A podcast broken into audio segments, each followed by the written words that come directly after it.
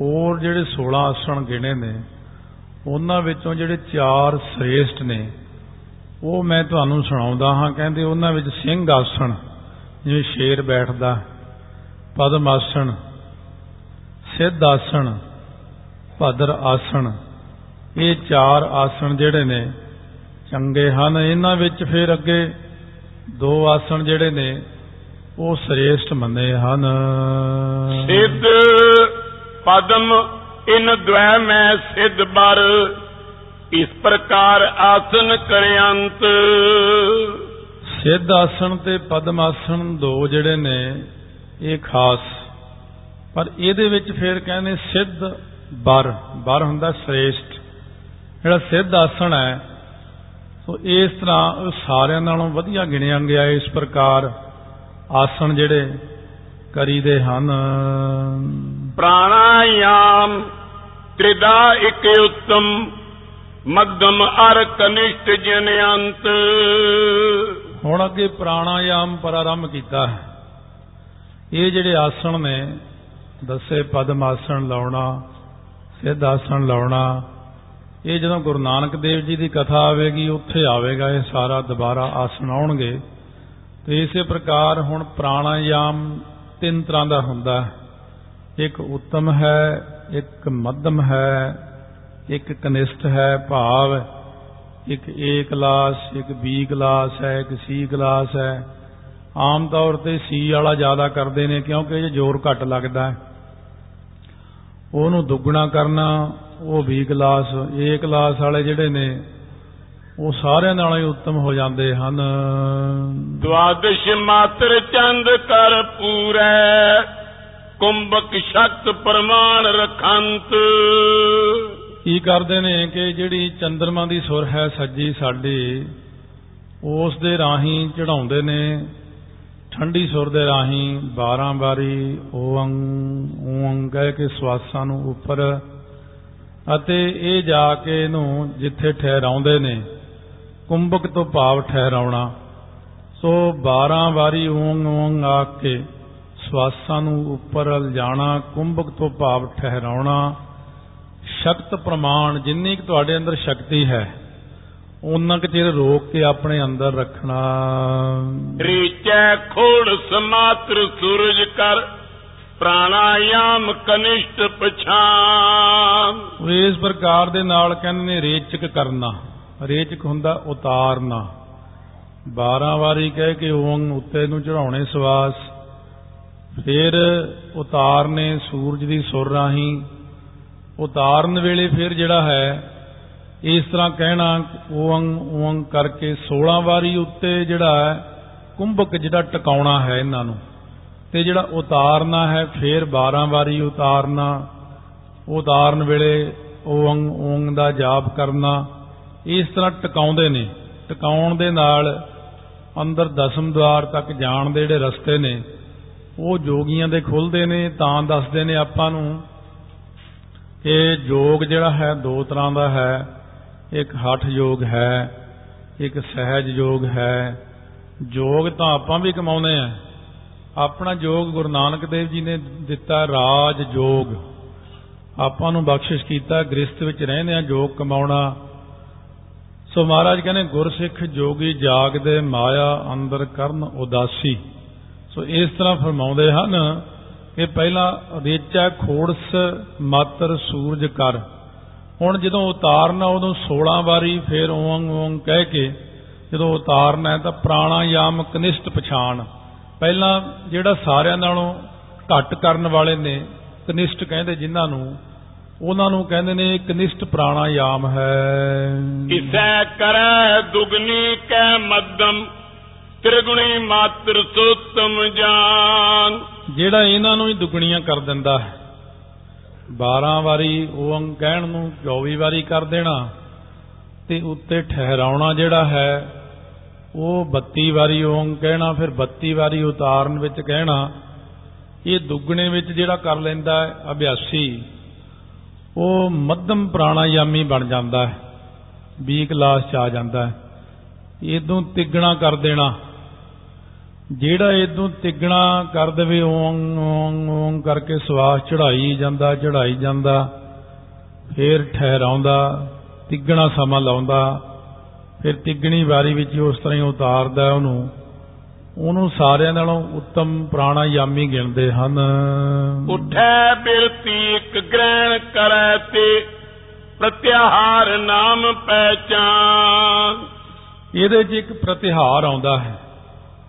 ਇਹ ਜਦੋਂ ਆਪਾਂ ਸੱਤ ਭੂਮਿਕਾ ਗਿਣਦੇ ਆ ਪ੍ਰਤਿਹਾਰ ਉਦੋਂ ਵੀ ਆਉਂਦਾ ਹੈ। ਜਦੋਂ ਬਿਰਤੀ ਉੱਠਦੀ ਹੈ ਕਿਸੇ ਪਾਸੇ ਜਾਣ ਨੂੰ, ਤੇ ਇਹਨੂੰ ਰੋਕਣਾ, ਕਿਉਂਕਿ ਆਪਣਾ ਮਨ ਤਾਂ ਤੁਰਿਆ ਹੀ ਰਹਿੰਦਾ ਹੈ।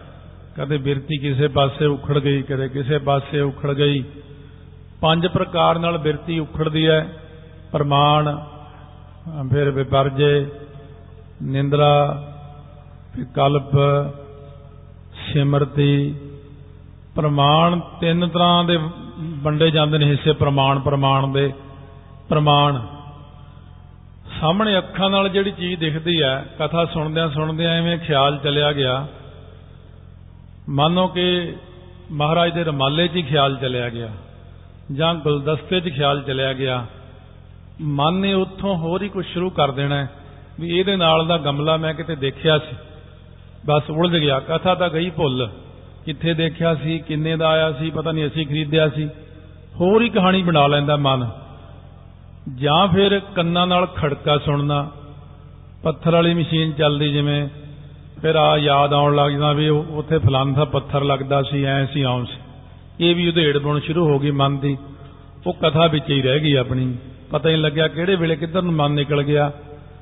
ਜਾਂ ਖੁਸ਼ਬੂ ਹੁੰਦੀ ਹੈ ਜਿਹੜੀ ਜੇ ਕੋਈ ਖੁਸ਼ਬੂ ਆ ਗਈ, ਖੁਸ਼ਬੂ ਰਾਹੀਂ ਮਨ ਖਿੰਡ ਜਾਂਦਾ ਹੈ। ਇਹ ਖੁਸ਼ਬੂ ਕਾਦੀ ਹੈ? ਬਸ ਇਧਰ ਨੂੰ ਮਨ ਚੱਲ ਪਿਆ। ਪ੍ਰਮਾਣ ਹੁੰਦਾ ਦਿਖਣ ਵਾਲੀਆਂ ਚੀਜ਼ਾਂ 'ਚ ਮਨ ਨੇ ਵਿਅਸਤ ਹੋ ਜਾਣਾ। ਜਾਂ ਕਿਤੇ ਧੂਆਂ ਨਿਕਲਦਾ ਦਿਖਿਆ, ਲੈ ਵੀ ਅੱਗ ਲੱਗ ਗਈ। ਇਸ ਤਰ੍ਹਾਂ ਕਰਕੇ ਕਹਿੰਦੇ ਨੇ ਇਹ ਪ੍ਰਮਾਣ ਬਿਰਤੀ ਹੈ। ਬਿਰਤੀ ਉੱਠਦਿਆਂ ਹੀ ਦੱਬ ਲੈਣੀ। ਇਸੇ ਗੱਲੋਂ ਆਪਾਂ ਡੰਡਾ ਲੈ ਕੇ ਖੜਨਾ ਸੁਚੇਤ ਹੋ ਕੇ, ਕਿਉਂਕਿ ਮਨ ਨੂੰ ਨਿਕਲ ਨਹੀਂ ਦੇਣਾ ਕਿਸੇ ਪਾਸੇ। ਆਪਾਂ ਨਹੀਂ ਦੇਖਣਾ ਸਾਹਮਣੇ ਕੀ ਹੋ ਰਿਹਾ। ਅੱਖਾਂ ਨੀਵੀਆਂ ਰੱਖੋ ਆਪਣੀਆਂ, ਸੌਖੇ ਰਹੋਗੇ। ਉਹ ਇਸੇ ਪ੍ਰਕਾਰ ਕੰਨਾਂ ਨਾਲ ਜਿਹੜੀ ਕੋਈ ਆਵਾਜ਼ ਸੁਣਦੀ ਆ, ਉਹ ਨਾ ਸੁਣੋ, ਕਥਾ ਸੁਣੋ। ਖੁਸ਼ਬੂ ਨੂੰ ਨਾ ਸੁੰਘੋ ਜ਼ਿਆਦਾ। ਆਉਂਦੀ ਹੋਊਗੀ ਖੁਸ਼ਬੂ, ਪਰ ਆ ਮਹਿੰਗੀ ਚੀਜ਼ ਹੈ ਬਹੁਤ ਕਿੰਨੀ ਕੀਮਤੀ ਕਥਾ ਹੋ ਰਹੀ ਹੈ ਇਸ ਤਰ੍ਹਾਂ ਪ੍ਰਮਾਣ ਦਿਖਦੀਆਂ ਚੀਜ਼ਾਂ 'ਚ ਮਨ ਨੇ ਪਰਚਣਾ। ਵਿਪਰਜੇ ਪੁੱਠੇ ਖਿਆਲ ਆਉਣੇ, ਨੀਂਦ ਆਉਣੀ ਪਿਛਲੀਆਂ ਗੱਲਾਂ ਯਾਦ ਆਉਣੀਆਂ। ਵਿਕਲਪ ਹੁੰਦਾ, ਸੇਵਾ ਥੋੜੀ ਮੰਗਨ ਬਹੁਤਾ। ਜਪਜੀ ਸਾਹਿਬ ਦਾ ਖਾਨੀ ਮਸਾ ਪਾਠ ਇੱਕ ਪੂਰਾ ਕੀਤਾ ਕਿ ਨਹੀਂ? ਕਹਿੰਦਾ, ਜੇ ਭਾਈ ਗੋਪਾਲੇ ਵਾਂਗੂ ਮੈਨੂੰ ਵੀ ਐ ਮਿਲ ਜੇ। ਭਾਈ ਗੋਪਾਲਾ ਹੀ ਸਿੱਧਾ ਬਣ ਨੂੰ ਫਿਰਦਾ ਇੱਕ ਜਪਜੀ ਸਾਹਿਬ ਤੇ। ਇਹ ਪੰਜ ਪ੍ਰਕਾਰ ਨਾਲ ਆਪਣੀ ਬਿਰਤੀ ਖਿੰਡਦੀ ਹੈ ਤੋ ਕਹਿੰਦੇ, ਜਦੋਂ ਹੀ ਬਿਰਤੀ ਤਾਂ ਨੂੰ ਉੱਠੇ ਤਾਂ ਖਿੰਡੇ ਤਾਂ ਦੌੜੇ, ਤਾਂ ਉਸੇ ਟਾਈਮ ਦੱਬ ਲੈਣਾ। ਇਹਨੂੰ ਪ੍ਰਤਿਹਾਰ ਕਹਿੰਦੇ ਨੇ। ਇਹਦਾ ਵੀ ਅਭਿਆਸ ਕਰਨਾ ਪੈਂਦਾ ਨਾਲ ਨਾਲ। ਉਹ ਜੋ ਆਪ ਜੀ ਨੂੰ ਕਈ ਵਾਰ ਸੰਗਤ ਨੂੰ ਦੱਸਿਆ ਜਪਜੀ ਸਾਹਿਬ ਦਾ ਪਾਠ ਸ਼ੁਰੂ ਕਰਨਾ ਘਰੇ ਬਹਿ ਕੇ, ਇੱਕ ਓੰਕਾਰ ਸਤਨਾਮ ਕਰਤਾ ਪੁਰਖ ਨਿਰਭਉ ਨਿਰਵੈਰ, ਅਕਾਲ ਮੂਰਤ ਜੂਨੀ ਸਹਿਬੰ ਗੁਰ ਪ੍ਰਸਾਦ। ਜਦੋਂ ਇੱਥੇ ਕ ਆਇਆ, ਉਦੋਂ ਕੋਈ ਹੋਰ ਧਿਆਨ ਆ ਗਿਆ। ਉਹ ਬਾਹਰ ਕਿਸੇ ਨੇ ਐਵੇਂ ਨਿਆਣੇ ਨੇ ਚੀਕ ਮਾਰਤੀ, ਉਧਰ ਧਿਆਨ ਚਲਿਆ ਗਿਆ। ਪੜੀ ਤਾਂ ਗਿਆ ਨਾਲ ਨਾਲ। ਪਰ ਮਾਈਂਡ ਕਿਤੇ ਹੋਰ ਹੈ। ਉਦੋਂ ਹੀ ਪਤਾ ਲੱਗਿਆ ਜਦੋਂ ਮੁੱਲ ਗੁਣ, ਮੁੱਲ ਪਾਰ ਤੇ ਬਿਰਤੀ ਪਹੁੰਚੀ ਉਹ। ਪਾਠ ਤਾਂ ਇੱਥੇ ਪਹੁੰਚ ਗਿਆ। ਫੇਰ ਕੋਈ ਗੱਲ ਯਾਦ ਆ ਗਈ ਵੀ ਅੱਜ ਬਿਜਲੀ ਦੇ ਬਿੱਲ ਦੀ ਖੀਰਲੀ ਤਰੀਕ ਆ, ਜੇ ਉੱਥੇ ਨਾ ਭਰਿਆ ਫਿਰ ਉੱਤੇ ਹੋਰ ਪੈਸੇ ਪੈ ਜਾਣਗੇ। ਫਿਰ ਜਿੰਨੀ ਨਾਮ ਤੇ ਆਇਆ ਤੇ ਆ ਗਿਆ। ਇਹ ਬਿਰਤੀ ਨੂੰ ਹਟਾਉਣਾ ਹੈ। ਇਸੇ ਗੱਲੋਂ ਹੀ ਆਪਾਂ ਨੁਕਸਾਨ ਖਾਣੇ ਆ ਫਿਰ ਤੁਸੀਂ ਕਹਿੰਦੇ ਮੈਂ ਜਪਜੀ ਸਾਹਿਬ ਬੜਾ ਪੜਦਾ ਕਾਹਦਾ ਪੜਦੇ ਹੋ ਤੁਸੀਂ? ਤੁਸੀਂ ਤਾਂ ਬਿਜਲੀ ਦਾ ਬਿੱਲ ਭਰਦੇ ਫਿਰਦੇ ਹੋ। ਕਦੇ ਟੈਲੀਫੋਨ ਦਾ ਬਿੱਲ ਭਰਨਾ, ਕਦੇ ਬੱਚਿਆਂ ਦੀਆਂ ਚੀਕਾਂ ਸੁਣਨੀਆਂ, ਕਦੇ ਟੀਵੀ ਦੀ ਆਵਾਜ਼ ਆ ਗਈ, ਕਦੇ ਖੁਸ਼ਬੂ ਆ ਗਈ। ਜਿੰਨਾ ਪਾਠ ਹੈ, ਕੰਨਾਂ ਨਾਲ ਸੁਣਨਾ ਗਾ ਵੀ ਐ ਸੁਣੀਐ, ਮਨ ਰੱਖੀਐ, ਭਾਉ। ਜਿੱਦਨ ਤੁਸੀਂ ਪੂਰਾ ਪਾਠ ਆਪਣੇ ਕੰਨਾਂ ਨਾਲ, ਆਪਣੀ ਸੁਰਤੀ ਨਾਲ ਸੁਣ ਲਿਆ, ਐਨ ਟਿਕਾ ਕੇ, ਮਜਾਲ ਹੈ ਕਿ ਮਨ ਕਿਸੇ ਪਾਸੇ ਚਲਿਆ ਜਾਵੇ। ਮਨ ਤਾਂ ਜਾਂਦਾ ਹੀ ਨਹੀਂ। ਅਸੀਂ ਖੁਦ ਮਨ ਦੀਆਂ ਵਾਂਗਾਂ ਢਿੱਲੀਆਂ ਛੱਡਦੇ ਹਾਂ, ਜਦੋਂ ਅਸੀਂ ਪਾਠ ਦੇ ਵਿੱਚੋਂ ਆਪਣੀ ਬਿਰਤੀ ਨੂੰ ਉਥਾਨ ਕਰ ਦਿੰਦੇ ਹਾਂ। ਜਿੰਨੀ ਵੀ ਬਾਣੀ ਪੜ੍ਹਨੀ ਹੈ, ਜੇ ਕਿਤੇ ਗੁਰੂ ਗ੍ਰੰਥ ਸਾਹਿਬ ਦਾ ਸਾਰਾ ਪਾਠ ਇੱਕ ਟੱਕ ਸੁਣ ਕੇ ਕਰੇ, ਬਿਰਤੀ ਨੂੰ ਟਿਕਾ ਕੇ, ਬਿਰਤੀ ਹਿੱਲਣ ਨਾ ਦੇਵੇ। ਜੇ ਪਤਾ ਲੱਗ ਜੇ ਥਾਪਿਆਂ ਨੇ ਜਾਏ, ਕੀਤਾ ਨਾ ਹੋਏ ਦੀ ਪੌੜੀ ਤੇ ਜਾ ਕੇ ਅਕਲ ਜੀ ਆਈ ਪਿਓ, ਬਿਜਲੀਆਂ ਪੌੜੀਆਂ ਮੈਂ ਸੁਣੀਏ ਨਹੀਂ। ਉੱਥੋਂ ਹੀ ਪਿੱਛੇ ਮੋੜ ਲਓ ਮਨ ਨੂੰ। ਸੋਚਿਆ ਸੋਚਣਾ ਹੋਵੇ ਤੂੰ ਵੀ ਤੂੰ ਸੁਣਿਆ ਨਹੀਂ। ਜਦੋਂ ਜਦੋਂ ਮਨ ਨੂੰ ਤੁਸੀਂ ਸਜ਼ਾ ਦਿਓਗੇ ਵੀ ਤੂੰ ਇਹਨਾਂ ਪਾਠ ਸੁਣਿਆ ਨਹੀਂ, ਦੁਬਾਰਾ ਕਰਾਉਣਾ ਤੈਨੂੰ। ਮਨ ਚੰਗਾ ਭਲਾ ਸਿੱਧਾ ਹੋ ਜਾਂਦਾ। ਇਹ ਕਹਿੰਦਾ, ਬਾਬਾ, ਦੁਬਾਰਾ ਫੇਰ ਕਰਨ ਲਾਊਗਾ। ਇਸ ਕਰਕੇ ਪਹਿਲਾਂ ਹੀ ਸੁਣ ਲਈਏ ਚੰਗਾ ਇਸ ਤਰ੍ਹਾਂ ਮਨ ਨੂੰ ਜਿਹੜਾ ਨਾ ਹਿੱਚਾ ਤਾਂ ਪ੍ਰੇਮ ਕੇ ਚਾਵਕ ਮਾਰੋ, ਅੜੀਅਲ ਘੋੜੇ ਵਾਂਗੂ ਠੀਕ ਕਰਨਾ ਪੈਂਦਾ। ਬਾਰ-ਬਾਰ ਇਹਨੂੰ ਪਾਠ ਸੁਣਾ ਕੇ, ਉੜਦੀ ਹੋਈ ਬਿਰਤੀ ਨੂੰ ਦਬਾ ਕੇ ਹੀ ਮਨ ਨੂੰ ਟਿਕਾਇਆ ਜਾ ਸਕਦਾ ਹੈ। ਵਿਦ ਹਰ ਹਰ ਕੀ ਕਹਿ ਪੰਜ ਤਤ ਕੇ ਕਰਨ ਧਾਰਣਾ ਇਸੈ ਬਖਾਂ। ਹੁਣ ਇੱਕ ਧਾਰਨਾ ਹੁੰਦੀ ਹੈ। ਧਿਆਨ, ਧਾਰਨਾ, ਸਮਾਧੀ, ਇਹ ਸਾਰੀਆਂ ਚੀਜ਼ਾਂ ਗਿਣੀਆਂ ਜਾਂਦੀਆਂ, ਯੋਗ ਦੇ ਅੰਦਰ ਵੀ ਹੈ, ਗੁਰਮਤ ਅਨੁਸਾਰ ਵੀ ਹੈ। ਹੁਣ ਇੱਕ ਧਾਰਨਾ ਹੈ। ਪੰਜਾਂ ਤੱਤਾਂ ਦੀ ਧਾਰਨਾ ਆਪਾਂ ਪਹਿਲਾਂ ਲੈ ਲੈਂਦੇ ਹਾਂ। ਪੰਜਾਂ ਤੱਤਾਂ ਦੀ ਧਾਰਨਾ ਵਿੱਚ ਜਲ ਵਿੱਚੋਂ ਸ਼ੀਤਲਤਾ ਲੈਣੀ, ਪੌਣ ਵਿੱਚੋਂ ਨਿਰਲੇਪਤਾ ਲੈਣੀ ਅਗਨੀ ਵਿੱਚੋਂ ਪ੍ਰਕਾਸ਼। ਇਹਨੂੰ ਕਹਿੰਦੇ ਧਾਰਨਾ ਸੋ ਇਸੇ ਪ੍ਰਕਾਰ ਜਿਹੜਾ ਹੈ, ਜਾਂ ਹਿੰਦੂ ਮਤ ਮੁਤਾਬਕ ਉਹ ਕਰਦੇ ਨੇ, ਜਾਂ ਜੋਗੀ ਲੋਕ ਕਰਦੇ ਨੇ, ਬ੍ਰਹਮਾ ਦਾ, ਜਾਂ ਸ਼ਿਵ ਜੀ ਦਾ, ਜਾਂ ਵਿਸ਼ਨੂੰ ਦਾ, ਉਹਨਾਂ ਦਾ ਧਿਆਨ ਕਰਕੇ ਉਹਨਾਂ ਵਿੱਚੋਂ ਗੁਣ ਖਿੱਚਣੇ। ਉਹਨਾਂ ਦੇ ਗੁਣ ਆਪਣੇ ਵਿੱਚ ਲੈ ਕੇ ਆਉਣੇ, ਆਪਣੀਆਂ ਕਮੀਆਂ ਦੇਖਣੀਆਂ, ਉਹਨਾਂ ਦੇ ਗੁਣ ਦੇਖਣੇ, ਉਹਨਾਂ ਦੇ ਗੁਣਾਂ ਨੂੰ ਆਪਣੇ 'ਚ ਗ੍ਰਹਿਣ ਕਰਨਾ। ਚੀਜ਼ ਇੱਕੋ ਹੀ ਆ ਸਾਰੇ ਧਰਮਾਂ 'ਚ। ਹੁਣ ਆਪਾਂ ਗੁਰੂ ਗ੍ਰੰਥ ਸਾਹਿਬ ਵੱਲ ਦੇਖਣਾ, ਜਦੋਂ ਵੀ ਆਉਂ ਧਿਆਨ ਕਰਨਾ ਤੇ ਰਹਿਤ ਕੀ ਕਹਿੰਦੀ ਹੈ, ਮਰਿਆਦਾ ਵਿੱਚ ਕੀ ਲਿਖਿਆ ਹੋਇਆ ਹੈ, ਗੁਰੂ ਗ੍ਰੰਥ ਸਾਹਿਬ ਦੇ ਵਿੱਚ ਕੀ ਲਿਖਿਆ ਹੋਇਆ ਹੈ ਕਿਉਂ ਧਾਰਨਾ ਬਣਾਉਣੀ, ਪੰਜਾਂ ਪਿਆਰਿਆਂ ਨੇ ਕੀ ਕਿਹਾ ਮੈਨੂੰ, ਗੁਰੂ ਸਾਹਿਬ ਦੀ ਮਰਿਆਦਾ ਕੀ ਹੈ ਕਿਉਂ ਧਾਰਨਾ ਬਣਾ ਕੇ ਮਨ ਦੇ ਅੰਦਰ ਜਿਹੜੇ ਔਗਣ ਨੇ ਇਹਨਾਂ ਨੂੰ ਬਾਹਰ ਕੱਢਣਾ। ਅਤੇ ਗੁਣਾਂ ਨੂੰ ਆਪਣੇ ਅੰਦਰ ਗ੍ਰਹਿਣ ਕਰਨਾ ਇਹਨੂੰ ਕਹਿੰਦੇ ਧਾਰਨਾ। ਏਕ ਬਿਖੈ ਬ੍ਰਿਤੀ ਟਿਕੈ ਧਿਆਨ ਸੋ ਲਖੋ ਸਮਾਧੀ ਦੋਏ ਪ੍ਰਕਾਰ। ਜਦੋਂ ਇੱਕ 'ਚ ਬਿਰਤੀ ਟਿਕ ਜਾਂਦੀ ਹੈ ਉਹਨੂੰ ਧਿਆਨ ਕਹਿੰਦੇ ਨੇ। ਇੱਕ ਦੇ ਵਿੱਚ ਬਿਰਤੀ ਟੇਕੀ ਕਿਤੇ ਵੀ ਟੇਕੀ ਇਹਨਾਂ 'ਚ। ਗੁਰਸਿੱਖ ਦੀ ਬਿਰਤੀ ਕਿੱਥੇ ਟਿਕਦੀ ਹੈ? ਇੱਕ ਓੰਕਾਰ ਵਿੱਚ ਅਕਾਲ ਪੁਰਖ ਵਾਹਿਗੁਰੂ ਵਿੱਚ। ਸੋ ਇਹਨੂੰ ਕਹਿੰਦੇ ਨੇ ਮੇਰਾ ਧਿਆਨ ਲੱਗ ਗਿਆ। ਧਿਆਨ ਲੱਗਣਾ ਬਹੁਤ ਔਖਾ ਹੁੰਦਾ ਹੈ। ਆਪਣਾ ਧਿਆਨ ਲੱਗਦਾ ਤਾਂ ਬਹੁਤ ਹੈ, ਪਰ ਪੁੱਠੀਆਂ ਚੀਜ਼ਾਂ 'ਚ ਲੱਗਦਾ ਸਿੱਧੇ ਪਾਸੇ ਧਿਆਨ ਘੱਟ ਲੱਗਦਾ ਹੁਣ ਇਸ ਪ੍ਰਕਾਰ ਨਾਲ ਕਹਿੰਦੇ, ਸੋ ਲਖੋ, ਧਿਆਨ ਹੋ ਗਿਆ। ਹੁਣ ਹੈਗੀ ਆ, ਜਦੋਂ ਸਮਾਧੀ ਲੱਗਦੀ ਹੈ, ਜੇ 3 ਮਿੰਟ ਧਿਆਨ ਲੱਗ ਜੇ, ਇਹਨੂੰ ਸਮਾਧੀ ਕਹਿੰਦੇ ਨੇ 6 ਮਿੰਟ ਲੱਗ ਜੇ, ਫਿਰ ਹੋਰ ਜ਼ਿਆਦਾ 12 ਮਿੰਟ ਲੱਗ ਜੇ, ਫਿਰ ਸਮਾਧੀ ਬਣ, ਧਿਆਨ, ਧਾਰਨਾ, ਸਮਾਧੀ, ਇਹ ਤਿੰਨ ਚੀਜ਼ਾਂ ਨੇ, ਹੈ ਇੱਕੋ ਹੀ ਚੀਜ਼ ਹੈ ਇਹ। ਉਹ ਜਿੰਨਾ ਸਮਾਂ ਘਟ ਜਾਂਦਾ ਉਹਨਾਂ ਨਾਮ ਬਦਲ ਜਾਂਦਾ ਤੋ ਕਹਿੰਦੇ ਜੇ ਇਸ ਪ੍ਰਕਾਰ ਦੋ ਪ੍ਰਕਾਰ ਦੀ ਸਮਾਧੀ ਜੋ ਪਹਿਲਾਂ ਵੀ ਸੁਣ ਚੁੱਕੇ ਆ ਆਪਾਂ। ਇੱਕ ਸਾ ਵਿਕਲਪ ਦੁਤੀ ਨਿਰਵਿਕਲਪ ਅੰਗ ਜੋ ਕੇ ਅਸ਼ਟ ਵਿਚਾਰ। ਕਹਿੰਦੇ ਇਹ ਯੋਗ ਦੇ 8 ਅੰਗ ਨੇ। ਇੱਕ ਤਾਂ ਸਾ ਵਿਕਲਪ ਸਮਾਧੀ ਹੈ ਇੱਕ ਨਿਰਵਿਕਲਪ ਸਮਾਧੀ ਹੈ। ਇਹ ਸਮਾਧੀਆਂ ਦਾ ਜ਼ਿਕਰ ਆਪਾਂ ਪਿੱਛੇ ਸੁਣ ਵੀ ਆਏ ਆ ਕਿ ਸਾ ਵਿਕਲਪ ਕਿਹਨੂੰ ਕਹਿੰਦੇ ਨੇ, ਜਿਹਦੇ 'ਚ ਸੰਕਲਪ ਬਣਿਆ ਰਹੇ। ਕੁਛ ਨਾ ਕੁਛ ਮੇਰਾ, ਉਹਦਾ, ਇਹਦਾ, ਇਸ ਤਰ੍ਹਾਂ ਸੰਕਲਪ ਬਣ ਜਾਂਦਾ ਹੈ।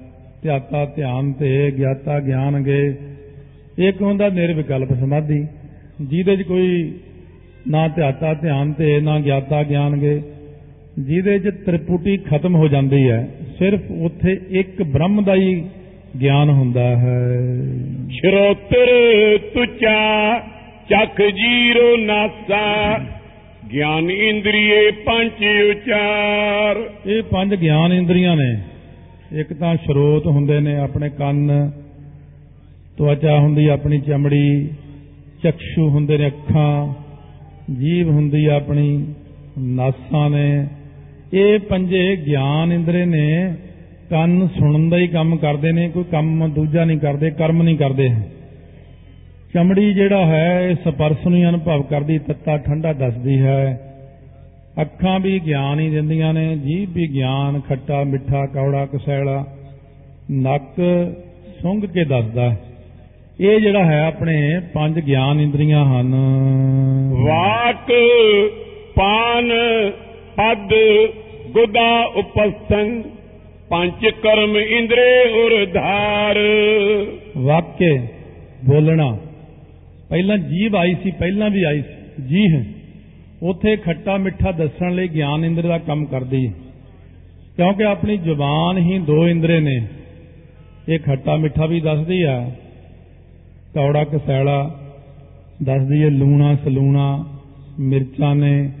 ਇਹ ਗੱਲਾਂ ਜ਼ਬਾਨ ਦੱਸ ਕੇ ਹੁਣ ਇਹ ਜਿਹੜਾ ਕਰਮ ਇੰਦਰ ਆ ਉਹਦੇ ਵਿੱਚ ਵੀ ਵਰਤਦੀ ਹੈ। ਵਾਕਿਆ ਜਿਹੜੀ ਹੈ ਵਾਕ ਬੋਲਣਾ।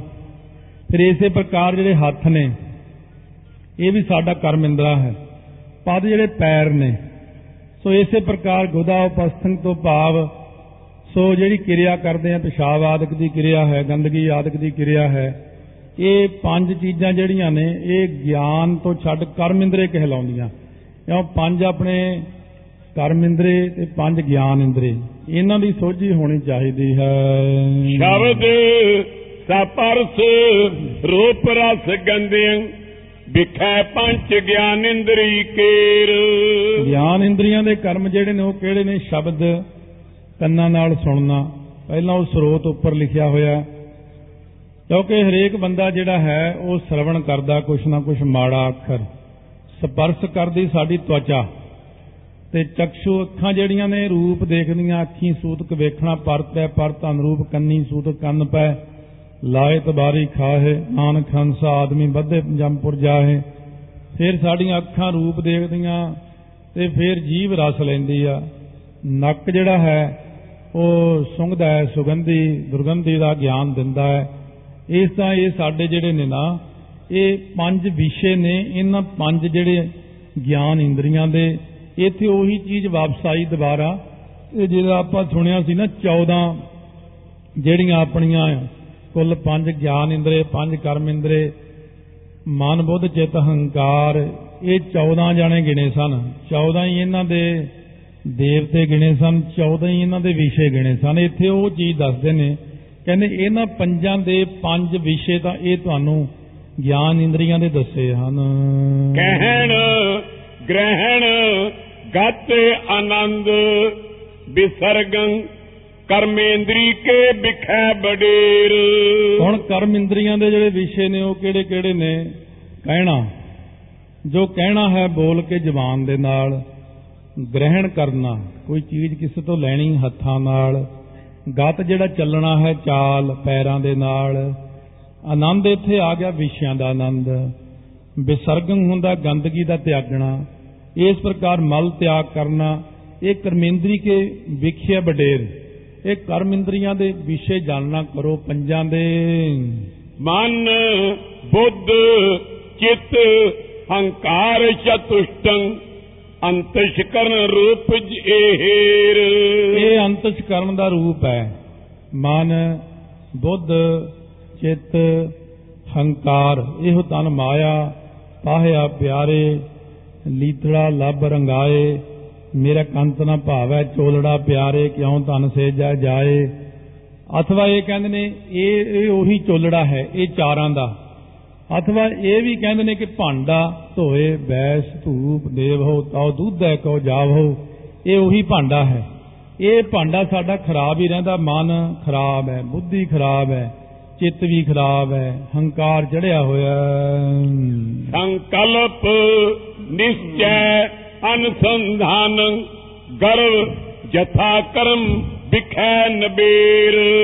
ਸੋ ਇਹ ਜਿਹੜੇ ਨਾ ਇਹਨਾਂ ਦੇ ਅੱਗੇ ਕਰਮ ਜਾਣਨਾ ਕਰੋ। ਇਹ ਕਿਹੜੇ ਕਿਹੜੇ ਕਰਮ ਨੇ? ਸੋ ਇਸ ਪ੍ਰਕਾਰ ਦੇ ਕਰਮ ਕਰਦੇ ਨੇ ਇਹ ਮਨ। ਮਨ ਕੀ ਕਰਦਾ? ਹੈ? ਸੰਕਲਪ ਕਰਦਾ। ਸੰਕਲਪੋ ਵਿਕਲਪੋ ਹੀ ਮਨੋ। ਇਹ ਮਨ ਦੀ ਦਸ਼ਾ ਹੈ। ਸੰਕਲਪ ਤੁਰਿਆ ਜਾਂਦਾ, ਕਰਦਾ, ਬਣਾ ਲੈਂਦਾ, ਬਹੁਤ ਕੁਝ ਖਿਆਲ ਨਾਲ ਉਹਨੂੰ ਢਾ ਦਿੰਦਾ ਹੈ ਤੇ ਉਹਨੂੰ ਕਹਿੰਦੇ ਵਿਕਲਪ। ਸੰਕਲਪ ਤੇ ਵਿਕਲਪ ਹੀ ਮਨ ਕਰਦਾ ਹਰ ਵਕਤ। ਔਰ ਜਿਹੜੀ ਬੁੱਧੀ ਹੈ, ਇਹ ਕੀ ਕਰਦੀ? ਨਿਸ਼ਚਾ ਕਰਦੀ ਹੈ। ਝੂਠੇ ਸੰਸਾਰ ਨੂੰ ਸੱਚਾ ਨਿਸ਼ਚਾ ਕਰਦੀ ਹੈ। ਆ ਦੁਨੀਆ ਸਾਰੀ ਨੂੰ ਤਾਂ ਬੁੱਧੀ ਕਹਿੰਦੀ ਹੈ, ਇਹ ਸੱਚਾ ਹੈ। ਜਿਹੜਾ ਰੱਬ ਹੈ, ਉਹ ਝੂਠਾ ਹੈ। ਰੱਬ ਨਹੀਂ ਹੈਗਾ। ਪਰਮਾਤਮਾ ਹੈ ਹੀ ਨਹੀਂ। ਉਹ ਕਿਹੜਾ ਦਿਖਦਾ? ਉਹ ਇੱਥੇ ਲੈ ਮਹਾਰਾਜ ਕਿਹੜਾ ਦਿਖਦੇ ਨੇ? ਕਰੇ ਦਿਖਾਓ ਤੁਹਾਡਾ ਰੱਬ ਕਿੱਥੇ ਹੈ। ਇਹ ਬੁੱਧੀ ਦਾ ਕੰਮ ਹੈ ਸਾਰਾ। ਬੁੱਧੀ ਹਮੇਸ਼ਾ ਸੱਚੀ ਚੀਜ਼ ਨੂੰ ਝੂਠੀ ਤੇ ਝੂਠੀ ਨੂੰ ਸੱਚੀ ਕਰਾਰ ਦਿੰਦੀ ਹੈ। ਇਸੇ ਪ੍ਰਕਾਰ ਜਿਹੜਾ ਸਾਡਾ ਚਿੱਤ ਹੈ, ਉਹ ਚਿੱਤ ਸਾਡਾ ਕੀ ਕਰਮ ਕਰਦਾ ਹੈ? ਇਹ ਅਨੁਸੰਧਾਨ ਕਰਦਾ ਹੈ ਚਿੱਤ। ਚਿਤਵਣੀਆਂ ਕਰੀ ਜਾਣੀਆਂ, ਐਵੇਂ ਖਾਮ ਖਾਂਦੀਆਂ ਮਨ ਦੇ ਅੰਦਰ। ਤੋ ਇਹ ਮਨ ਦੇ ਹੀ ਹਿੱਸੇ ਨੇ ਚਾਰੇ ਹੀ। ਤੋ ਇਹ ਚਿਤਵਣੀਆਂ ਕਰੀ ਜਾਂਦਾ ਮਨ ਦੇ ਅੰਦਰ ਪ੍ਰਕਾਰ, ਕਈ ਪ੍ਰਕਾਰ ਦੀਆਂ। ਇੱਥੇ ਬੈਠਾ ਕੁਝ ਸੋਚਦਾ, ਚਿਤਵਣੀਆਂ ਕਰਦਾ ਕਰਦਾ ਕਦੇ ਕਿਤੇ ਚਲਿਆ ਗਿਆ। ਚਿੱਤ ਦੀਆਂ ਚਿਤਵਣੀਆਂ ਨਹੀਂ ਟਿਕਦੀਆਂ, ਮਨ ਮਾ ਚਿਤਵੋਂ ਚਿਤਵਨੀ। ਉਦਮ ਕਰੋ ਹੁਣ ਨੀਤ, ਹਰ ਕੀਰਤਨ ਕਾ ਹਰੋ, ਹਰ ਦੇਵ ਨਾਨਕ ਕੇ ਮੀਤ। ਇਹ ਅਰਦਾਸ ਕੀਤੀ ਮਹਾਰਾਜ ਨੇ ਆਪਾਂ ਨੂੰ ਸਿਖਾਈ ਹੈ। ਔਰ ਫਿਰ ਜਿਹੜਾ ਹੈ ਗਰਵ ਗਰਵ ਹੁੰਦਾ ਹੰਕਾਰ। ਇਹ ਸਾਡੇ ਅੰਦਰ ਹੈ ਅਹੰ ਬਿਰਤੀ ਇਹ ਅਹੰਕਾਰ ਦਾ ਵਿਸ਼ਾ ਹੈ। ਦਿਸ਼ਾ ਪੌਣ ਰਬ ਜਲ, ਪਤ, ਛਿਤ, ਸੁਰ, ਅਗਨੀ ਇੰਦਰ ਉਪਿੰਦਰ ਬਖਾਨ। ਇਹ ਤਾਂ ਹੁਣ ਪੂਰੇ ਹੋ ਗਏ 14 14 ਇਹਨਾਂ ਦੇ ਵਿਸ਼ੇ, ਇਹ ਹੋ ਗਏ 28 ਹੁਣ ਅੱਗੇ ਚੱਲੇ ਨੇ 14 ਦੇਵਤੇ ਇਹਨਾਂ ਦੇ ਕਿਹੜੇ ਕਿਹੜੇ ਆ? ਇਹਨਾਂ ਦੇ ਵਿੱਚ ਜਿਹੜੀ ਦਿਸ਼ਾ ਹੈ, ਇੱਕ ਦਿਸ਼ਾਵਾਂ ਹੁੰਦੀਆਂ ਨੇ, ਪੌਣ ਹੈ, ਹਵਾ, ਰਬ ਸੂਰਜ ਹੈ, ਜਲਪਤ ਹੁੰਦਾ, ਵਰਣ ਦੇਵਤਾ ਹੈ, ਛਿਤ ਧਰਤੀ ਹੈ, ਫਿਰ ਸੂਰਜ ਹੈ, ਅਗਨੀ ਹੈ, ਇੰਦਰ ਹੈ ਉਪਿੰਦਰ ਹੈ। ਇਹ ਇਹਨਾਂ ਦੇ 14 ਦੇਵਤਿਆਂ ਦੀ ਗਿਣਤੀ ਦੱਸਦੇ ਨੇ। ਪ੍ਰਜਾਪਤੀ ਮ੍ਰਿਤਯੁ ਸਸ ਬ੍ਰਹਮਾ ਕੇਤਗ ਰੁਦਰਾ ਦੇਵ ਤਾਜਾਨ ਇਹ ਇਹਨਾਂ ਦੇ ਸਾਰੇ ਦੇਵਤੇ ਨੇ। ਅਗਨੀ ਪਹਿਲਾਂ ਕਹੇ ਇੰਦਰ ਉਪਿੰਦਰ ਪ੍ਰਜਾਪਤੀ ਜਮ ਇਹ ਪੰਜ ਕਰਮ ਇੰਦਰੀਆਂ ਦੇ ਦੇਵਤੇ ਕਹੇ ਨੇ। ਇਸੇ ਪ੍ਰਕਾਰ ਜਿਹੜਾ ਚੰਦਰਮਾ ਕਿਹਾ ਹੈ ਤੇ ਇਹ ਪ੍ਰਾਣ ਜਿਹੜੇ ਚੱਲੇ ਨੇ ਅੱਗੇ, ਇਸ ਪ੍ਰਕਾਰ ਸ਼ੁਰੂ ਕਰ ਦਿੰਦੇ ਨੇ ਸਾਰੀਆਂ ਚੀਜ਼ਾਂ ਇਕੱਠੀਆਂ ਹੀ। ਉਹ ਨਖੇੜਨਾ ਉਹਨਾਂ ਨੂੰ ਜਰਾ। ਇਸ ਤਰ੍ਹਾਂ 14 ਦੇਵਤਿਆਂ ਦੀ ਗਿਣਤੀ ਕਰਤੀ, ਇਹ ਆਪੋ ਆਪਣੇ ਕਰਮਾਂ ਦੇ ਮੁਤਾਬਕ ਕਰਮ ਕਰਦੇ ਨੇ। ਸੋ ਕਹਿਣ ਤੋਂ ਭਾਵ ਹੈ ਕਿ ਇਹ ਜਿੰਨੇ ਵੀ ਸਾਡੇ ਦੇਵਤੇ ਨੇ, ਉਹਨਾਂ ਦੀ ਡਿਊਟੀ ਲੱਗੀ ਹੋਈ ਆ, ਅੱਖਾਂ ਤੇ, ਨੱਕ ਤੇ, ਕੰਨ ਤੇ, ਉਹਨਾਂ ਦੇ ਰਾਹੀਂ ਇਹ 14 ਇਹਨਾਂ ਦੇ ਅਧਿਆਖ ਦੇਵਤੇ ਕਰਮ ਕਰਵਾਉਂਦੇ ਹਨ। ਪ੍ਰਾਨ ਅਪਾਨ ਸਮਾਨ ਉਦਾਨ, ਬਿਆਨ, ਨਾਗ, ਕੂਰਮ ਪਹਿਚਾਨ ਇਹ ਜਿਹੜੀਆਂ 10 ਪੌਣਾ ਨੇ ਆਪਣੇ ਸਰੀਰ 'ਚ ਕੰਮ ਕਰਦੀਆਂ 10 ਪ੍ਰਕਾਰ ਦੀਆਂ ਅਪਾਨ, ਪ੍ਰਾਣ, ਅਪਾਨ, ਸਮਾਨ, ਉਦਿਆਨ, ਬਿਆਨ, ਇਹ ਪੰਜ ਵੱਡੀਆਂ ਪੌਣਾ ਨੇ। ਸਾਡੇ ਪ੍ਰਾਣ ਚੱਲਦੇ ਨੇ, ਸਵਾਸ ਆਉਂਦੇ ਨੇ।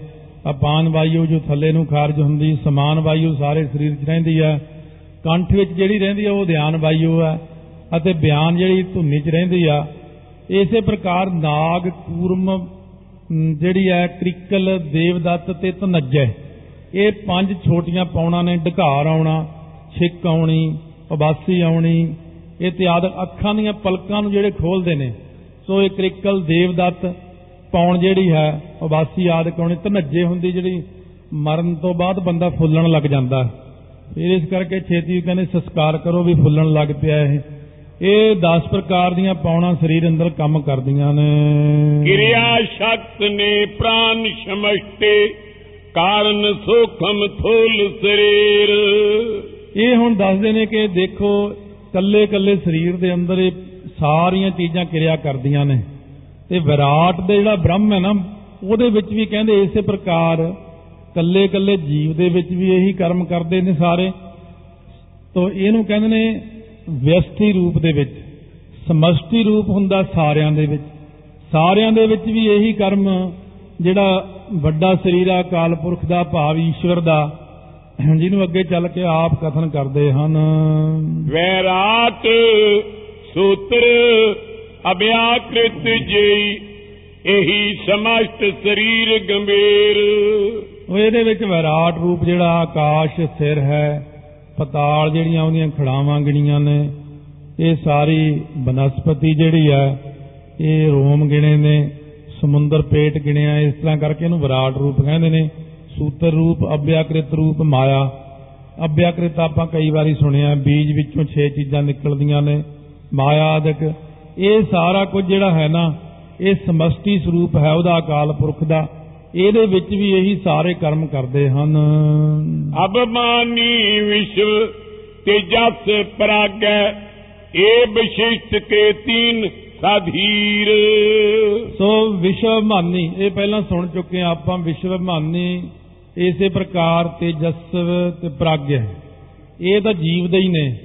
ਵਿਸ਼ਵਮਾਨੀ ਤੋਂ ਆਪਣੀ ਅੱਖਾਂ ਖੁੱਲੀਆਂ ਤੋਂ ਆਪਾਂ ਦੇਖਦੇ ਆਂ ਫਿਰ ਆਪਾਂ ਸੁੱਤੇ ਪਿਆਂ ਕਿ ਸੁਪਨਾ ਦੇਖਦੇ ਆਂ ਅਥਵਾ ਬੇਹੋਸ਼ੀ ਵਿੱਚ ਵੀ ਜਿਹੜਾ ਗਿਆਨ ਰਹਿੰਦਾ ਹੈ ਇਹ ਸਾਡਾ ਇੱਕ ਪ੍ਰਕਾਰ ਦਾ ਜੀਵ ਦਾ ਕਰਮ ਦੱਸਿਆ ਕਿ ਜੀਵ ਜਿਹੜਾ ਹੈ ਕਿਹੜੇ ਕਿਹੜੇ ਸਮੇਂ 'ਚ ਕਿਹੜੇ ਕਿਹੜੇ ਰੂਪ ਵਿੱਚ ਹੈ। ਈਸ਼ਵਰ ਹਿਰਣ ਗਰਭ ਵੈਸ਼ਨਵ ਨਰ ਏ ਸਮਸ਼ਟ ਅਭਿਮਾਨੀ ਵੀਰ। ਕਹਿੰਦੇ ਨੇ ਜਿਹੜਾ ਈਸ਼ਵਰ ਹੈ ਹਿਰਣ ਗਰਭ ਹੈ ਵੈਸ਼ਵਾ ਨਰ ਹੈ ਇਹ ਸਾਰਿਆਂ ਦੇ ਵਿੱਚ ਇੱਕੋ ਜਿਹੀ ਵਰਤਦਾ ਹੈ। ਇਹਦਾ ਮੈਂ ਵਿਆਖਿਆ ਇਸ ਕਰਕੇ ਜ਼ਿਆਦਾ ਨਹੀਂ ਕੀਤੀ ਇੱਥੇ, ਕਿਉਂਕਿ ਇਹਦੀ ਵਿਆਖਿਆ ਸਾਰੀ ਜਪਜੀ ਸਾਹਿਬ 'ਚ ਹੈ। ਜਪਜੀ ਸਾਹਿਬ ਦੇ ਵਿੱਚ ਇੰਨੀ ਜ਼ਿਆਦਾ ਵਿਆਖਿਆ ਇਹਨਾਂ ਚੀਜ਼ਾਂ ਦੀ, ਕੱਲਾ ਕੱਲਾ ਗਿਣ ਕੇ, ਗਿਣ ਗਿਣ ਕੇ ਬਾਰ-ਬਾਰ ਚਿਣ ਚਿਣ ਕੇ ਰੱਖਿਆ ਹੋਇਆ ਵੀ ਕਿਸੇ ਨੂੰ ਲੋੜ ਨਾ ਪਵੇ ਕੁਝ ਪੁੱਛਣ ਦੀ, ਸਾਰਾ ਗਿਆਨ ਉਹਨੂੰ ਉੱਥੋਂ ਹੀ ਪ੍ਰਾਪਤ ਹੋ ਸਕੇ। ਵਿਆਸ਼ਟ ਸਮਸ਼ਟ ਅਧਿਆਸਤ ਲਖੋਦਵੈ ਜਿਮ ਸਰਪਾਦ ਜੇਵਰੀ ਮਾਂ। ਹੁਣ ਕਹਿੰਦੇ ਜਿਵੇਂ ਸੱਪ ਦੇ ਵਿੱਚ ਆਪਾਂ ਨੇ ਰੱਸੀ ਨੂੰ ਦੇਖਿਆ, ਰੱਸੀ ਦੇਖ ਕੇ ਹਨੇਰੇ 'ਚ ਕੋਈ ਸੱਪ ਕਹਿੰਦਾ ਉਹਨੂੰ, ਕਹਿੰਦੇ ਇਹ ਦੋ ਚੀਜ਼ਾਂ ਨੇ ਵਿਅਸਤ ਤੇ ਸਮਸਤ। ਇਸ ਪ੍ਰਕਾਰ ਦੇ ਨਾਲ ਜਿਵੇਂ ਆਪਾਂ ਨੇ ਰੱਸੀ ਦੇ ਵਿੱਚ ਸੱਪ ਕਲਪਿਆ ਹੈ, ਇਸੇ ਤਰ੍ਹਾਂ ਬ੍ਰਹਮ ਰੂਪ ਰੱਸੀ ਦੇ ਵਿੱਚ ਇਹ ਸੰਸਾਰ ਰੂਪੀ ਸੱਪ ਕਲਪਿਆ ਹੋਇਆ ਆਪਾਂ ਨੇ। ਵਾਸਤਵ ਦੇ ਵਿੱਚ ਬ੍ਰਹਮ ਹੀ ਹੈ ਪਰ ਜਿਹੜੇ ਆਮ ਬੰਦਿਆਂ ਦੀ ਨਿਗਾਹ ਵਿੱਚ ਇਹਨੂੰ ਬਖਰੇਵਾ ਪਾਤਾ ਇਸ ਕਰਕੇ ਕਹਿੰਦੇ ਨੇ ਕਿ ਇਹ ਸਮਸਤ ਰੂਪ ਵਿੱਚ ਵੀ ਉਹੀ ਹੈ ਵਿਅਸਤ ਰੂਪ ਵਿੱਚ ਕੱਲੇ ਕੱਲੇ ਵਿੱਚ ਵੀ ਉਹੀ ਹੈ ਸਮੁੱਚੇ ਰੂਪ ਵਿੱਚ ਵੀ ਉਹ ਬ੍ਰਹਮ ਹੀ ਕਿਰਿਆ ਕਰਦਾ ਹੈ। ਸੀਪ ਵਿਖੈ ਰੂਪੋ ਜਿਮ ਕਲਪਤ ਤਿਮ ਬ੍ਰਹਮ ਆਤਮ ਚੇਤਨ ਆਏ। ਕਹਿੰਦੇ ਜਿਵੇਂ ਸਿੱਪੀ ਹੁੰਦੀ ਹੈ ਉਹ ਸਿੱਪੀ ਦੇਖੋ ਤਾਂ ਉਹਦੇ 'ਚ ਚਾਂਦੀ ਜੀ ਨਜ਼ਰਾਂ ਲਿਸ਼ਕਦੀ ਆ ਰਾਤ ਨੂੰ, ਦਿਨੇ ਵੀ ਲਿਸ਼ਕਦੀ ਹੈ ਉਹਦੇ ਵਿੱਚ ਜਿਵੇਂ ਆਪਾਂ ਕਲਪਦੇ ਹਾਂ ਚਾਂਦੀ ਲੱਗੀ ਹੋਈ ਹੈ ਸਿੱਪੀ ਦੇ ਵਿੱਚ, ਇਸੇ ਪ੍ਰਕਾਰ ਇਹ ਜੱਗ ਦੇ ਵਿੱਚ ਆਪਾਂ ਕਲਪਦੇ ਹਾਂ ਕਿ ਇਹ ਬ੍ਰਹਮ ਹੈ। ਇਸ ਤਰੀਕੇ ਦੇ ਨਾਲ ਸੰਸਾਰ ਦੇ ਵਿੱਚ ਇੰਨਾ ਕੀ ਬ੍ਰਹਮ ਹੈ ਜਿੰਨਾ ਕੁ ਆਪਾਂ ਨੂੰ ਸਿੱਪੀ ਦੇ ਵਿੱਚ ਚਾਂਦੀ ਪ੍ਰਤੀਤ ਹੁੰਦੀ ਹੈ। ਹੈ ਅਗਿਆਨ ਕਰ ਕਲਪਤ ਸਭ ਜਗ ਅਦਿਸ਼ਿਆਨ ਆਤਮ ਇੱਕ ਚਾਏ। ਇਹ ਸਾਰਾ ਜੱਗ ਅਗਿਆਨ ਕਰਕੇ ਹੀ ਵਿਚਾਰਾ ਕਲਪੀ ਜਾਂਦਾ। ਪਰ ਸਾਰੇ ਜੱਗ ਦਾ ਜਿਹੜਾ ਅਧਿਸ਼ਟਾਨ ਹੁੰਦਾ ਆਸਰਾ ਰੂਪ ਹੈ ਨਾ ਸਤ ਸਰੂਪ ਹੈ ਉਹ ਤਾਂ ਵਾਹਿਗੁਰੂ ਹੀ ਹੈ। ਇਸ ਦਾ ਜਿਹੜਾ ਆਸਰਾ ਰੂਪ ਹੈ ਸਤ ਸਰੂਪ ਹੈ ਇੱਕ ਆਤਮਾ ਨੂੰ ਹੀ ਸਾਰਿਆਂ ਨਾਲੋਂ ਵੱਡਾ ਮੰਨੋ ਕਹਿੰਦੇ ਉਹੀ ਸਾਰਿਆਂ ਨਾਲੋਂ ਵੱਡੀ ਹੈ। ਮਹਿ ਜੇਵਰੀ ਜਾਣੈ ਜੋ ਲਗ। ਤੋ ਲਗ ਕਲਪ ਕਲਪ ਦੁਖ ਪਾਏ। ਜਦੋਂ ਤੱਕ ਇਹ ਅਸਲੀ ਚੀਜ਼ ਹੈ ਰੱਸੀ ਰੱਸੀ ਹੈ ਬ੍ਰਹਮ। ਜਦ ਤੱਕ ਬ੍ਰਹਮ ਨੂੰ ਨਹੀਂ ਜਾਣ ਲੈਂਦਾ, ਜਦ ਤੱਕ ਇਹ ਨਹੀਂ ਸਮਝਦਾ ਕਿ ਮੇਰੀ ਆਤਮਾ ਹੀ ਪ੍ਰਮਾਤਮਾ ਹੈ, ਉਦੋਂ ਤੱਕ ਬੰਦਾ ਕਲਪੀ ਜਾਂਦਾ ਕਲਪੀ ਜਾਂਦਾ। ਤੇ ਜਿੱਦਣ ਆਪਾਂ ਨੂੰ ਇਹ ਪਤਾ ਲੱਗ ਗਿਆ ਕਿ ਮੈਂ ਆਤਮਾ ਹਾਂ, ਤੇ ਆਤਮਾ ਤਾਂ ਬਹੁਤ ਵੱਡੀ ਚੀਜ਼ ਹੈ, ਆਤਮਾ ਤਾਂ ਪਰਮਾਤਮਾ ਹੀ ਹੈ। ਉਦੋਂ ਕਲਪਣੋਂ ਹਟ ਜਾਵਾਂਗੇ ਉਦੋਂ ਸਾਰੇ ਦੁੱਖ ਟੁੱਟ ਜਾਣਗੇ ਉਦੋਂ ਬ੍ਰਹਮ ਰੂਪ ਹੋ ਜਾਵਾਂਗੇ ਉਦੋਂ ਉਸ ਅਵਸਥਾ ਚਲੇ ਜਾਵਾਂਗੇ ਕਿ ਅਬ ਤੂੰ ਹੀ ਮੈਂ ਨਾਹੀਂ ਮੈਂ ਨਾਹੀਂ ਪ੍ਰਭ ਸਭ ਕੁਛ ਤੇਰਾ, ਉੱਥੇ ਪਹੁੰਚ ਜਾਣਾ, ਕਿਉਂਕਿ ਜਦ ਹਮ ਹੋਤੇ ਤਬ ਤੂੰ ਨਾਹੀਂ, ਅਬ ਤੂੰ ਹੀ ਮੈਂ ਨਾਹੀਂ। ਇਹਦੇ 'ਚ ਇੱਕ ਪ੍ਰਮਾਣ ਹੋਰ ਦਿੱਤਾ ਭਗਤ ਰਵਿਦਾਸ ਜੀ ਦੇ ਸ਼ਬਦ ਵਿੱਚ ਕਿ ਜਿਸ ਪ੍ਰਕਾਰ ਇਹ ਰਾਜਾ ਜਨਕ ਸੁੱਤਾ ਸੀ ਰ- ਦੁਪਹਿਰ ਦੇ ਵਕਤ, ਰੋਟੀ ਖਾ ਕੇ। ਜਦ ਸੌਂ ਗਿਆ, ਸੁੱਤੇ ਪਏ ਨੂੰ ਸੁਪਨਾ ਆਇਆ, ਮੈਂ ਭਿਖਾਰੀ ਬਣ ਗਿਆ। ਪਾਟੇ ਕੱਪੜੇ, ਟੁੱਟਿਆ ਠੂਠਾ, ਐਵੇਂ ਚਵਾਨੀ ਜੀ ਹੱਥ 'ਚ ਫੜੀ ਆ ਕਿ ਉਹ ਚਵਾਨੀ ਰੁੜ ਕੇ ਗੰਦੀ ਨਾਲੀ 'ਚ ਡਿੱਗ ਪਈ, ਫਿਰ ਕੱਢੀ ਚਿੱਕੜ 'ਚ ਹੱਥ ਲਵੇੜ ਲੇ ਫਿਰ ਗਾਹਾਂ ਚਲੇ ਗਿਆ, ਠੂਠਾ ਜਿਹਾ ਲਿਆ। ਉਥੇ ਖਿਚੜੀ ਦੇ ਰਹੇ ਗਰੀਬਾਂ ਨੂੰ, ਵੰਡ ਰਹੇ ਨੇ, ਕੋਈ ਸੇਠ ਉਹਦਾ ਬੰਦਾ ਨੌਕਰ ਵੰਡ ਰਿਹਾ ਖਿਚੜੀ, ਇਹਨੇ ਵੀ ਠੂਠਾ ਅੱਗੇ ਕੀਤਾ। ਉਹ ਕਹਿੰਦਾ, ਇੰਨੀ ਦੇਰ ਨਾਲ ਆਇਆ, ਹੁਣ ਤਾਂ ਖਿਚੜੀ ਵਰਤ ਗਈ ਆ। ਮਸਾਂ ਹੀ ਉਹਨੇ ਇਕੱਠੀ ਕੀਤੀ ਖਿਚੜੀ ਜੀ, ਉਹਦੇ ਚ ਪਤੀਲੇ ਚ, ਸੀ ਉਹ ਗਰਮ ਗਰਮ ਉਹ ਪਾ ਦਿੱਤੀ, ਇਹਦੇ ਠੂਠੇ ਨਾਲੇ ਕੜਛੀ ਮਾਰੀ ਇਹਦੇ ਗਰਮ ਗਰਮ ਜਦੋਂ ਕੜਛੀ ਮਾਰੀ, ਮੂਹਰੋਂ ਦੋ ਝੋਟੇ ਲੜਦੇ ਆ ਗਏ। ਉਹ ਝੋਟੇ ਇਹਦੇ ਉੱਤੇ ਡਿੱਗ ਪਏ ਇਹ ਵੀ ਡਿੱਗ ਪਿਆ ਕਿਤੇ ਅੱਖ ਖੁੱਲ ਗਈ ਇਹਦੀ। ਉੱਠ ਕੇ ਬੜਾ ਅੱਬੜ ਬਾਹੇ ਜੇ ਉੱਠ ਕੇ ਬੈਠਾ ਹੋਇਆ। ਕਹਿੰਦਾ ਹੈ, ਇਹ ਕੀ ਬਣ ਗਿਆ? ਮੈਂ ਏਡਾ ਵੱਡਾ ਰਾਜਾ, ਸੁਪਨੇ 'ਚ ਮੰਗਤਾ ਬਣ ਗਿਆ ਮੈਂ ਤਾਂ। ਇਹ ਤਾਂ ਬੜੀ ਮਾੜੀ ਗੱਲ ਹੋਈ। ਇਹਨੂੰ ਬੜੀ ਹੈਰਾਨਗੀ ਹੋਈ ਇਸ ਗੱਲ ਦੀ। ਉਹ ਪ੍ਰਮਾਣ ਦਿੱਤਾ ਹੈ, ਸੋ ਜਿਹੜਾ ਸੀ ਨਾ ਰਾਜਾ, ਉਹ ਸੁਪਨੇ ਵਿੱਚ ਜਿਵੇਂ ਸੁੱਤਾ, ਸੌਂ ਕੇ ਜਿਵੇਂ ਉਹਨੂੰ ਫਿਰ ਰਾਜ ਦੇ ਹੁੰਦਿਆਂ ਸੁੰਦਿਆਂ ਅਛਤ ਰਾਜ ਵਿਚਰਤ ਦੁੱਖ ਪਾਇਆ, ਸੋ ਗਤ ਭਈ ਹਮਾਰੀ। ਰਾਜ ਭੁਜੰਗ ਜੈਸੇ ਪ੍ਰਸੰਗ ਹੈ ਅਬ ਕਛ ਮਰਮ ਜਨਾਇਆ। ਰਾਜ ਹੁੰਦਾ ਰੱਜੂ ਰੱਸੀ। ਰੱਸੀ ਦਾ ਪ੍ਰਸੰਗ ਜਿਵੇਂ ਹੈ, ਜਿਵੇਂ ਉਹ ਸਾਨੂੰ ਰੱਸੀ ਸੱਪ ਲੱਗਦੀ ਸੀ ਹਨੇਰੇ ਵਿੱਚ, ਚਾਨਣ ਹੋਣ ਨਾਲ ਬ੍ਰਹਮ ਦਿਖ ਪਿਆ, ਰੱਸੀ ਦਿਖ ਪਈ। ਕਹਿੰਦੇ ਜਦੋਂ ਤੱਕ ਆਪਾਂ ਨੂੰ ਅਸਲੀਅਤ ਦਾ ਗਿਆਨ ਨਹੀਂ ਹੁੰਦਾ, ਅਗਿਆਨਤਾ ਦੇ ਹਨੇਰੇ ਕਰਕੇ ਆਪਾਂ ਨੂੰ ਸੰਸਾਰ ਵਖਰੇਵੇਂ 'ਚ ਨਜ਼ਰ ਆਉਂਦਾ ਜਿੱਦਨ ਬ੍ਰਹਮ ਗਿਆਨ ਹੋ ਗਿਆ ਉਦਣ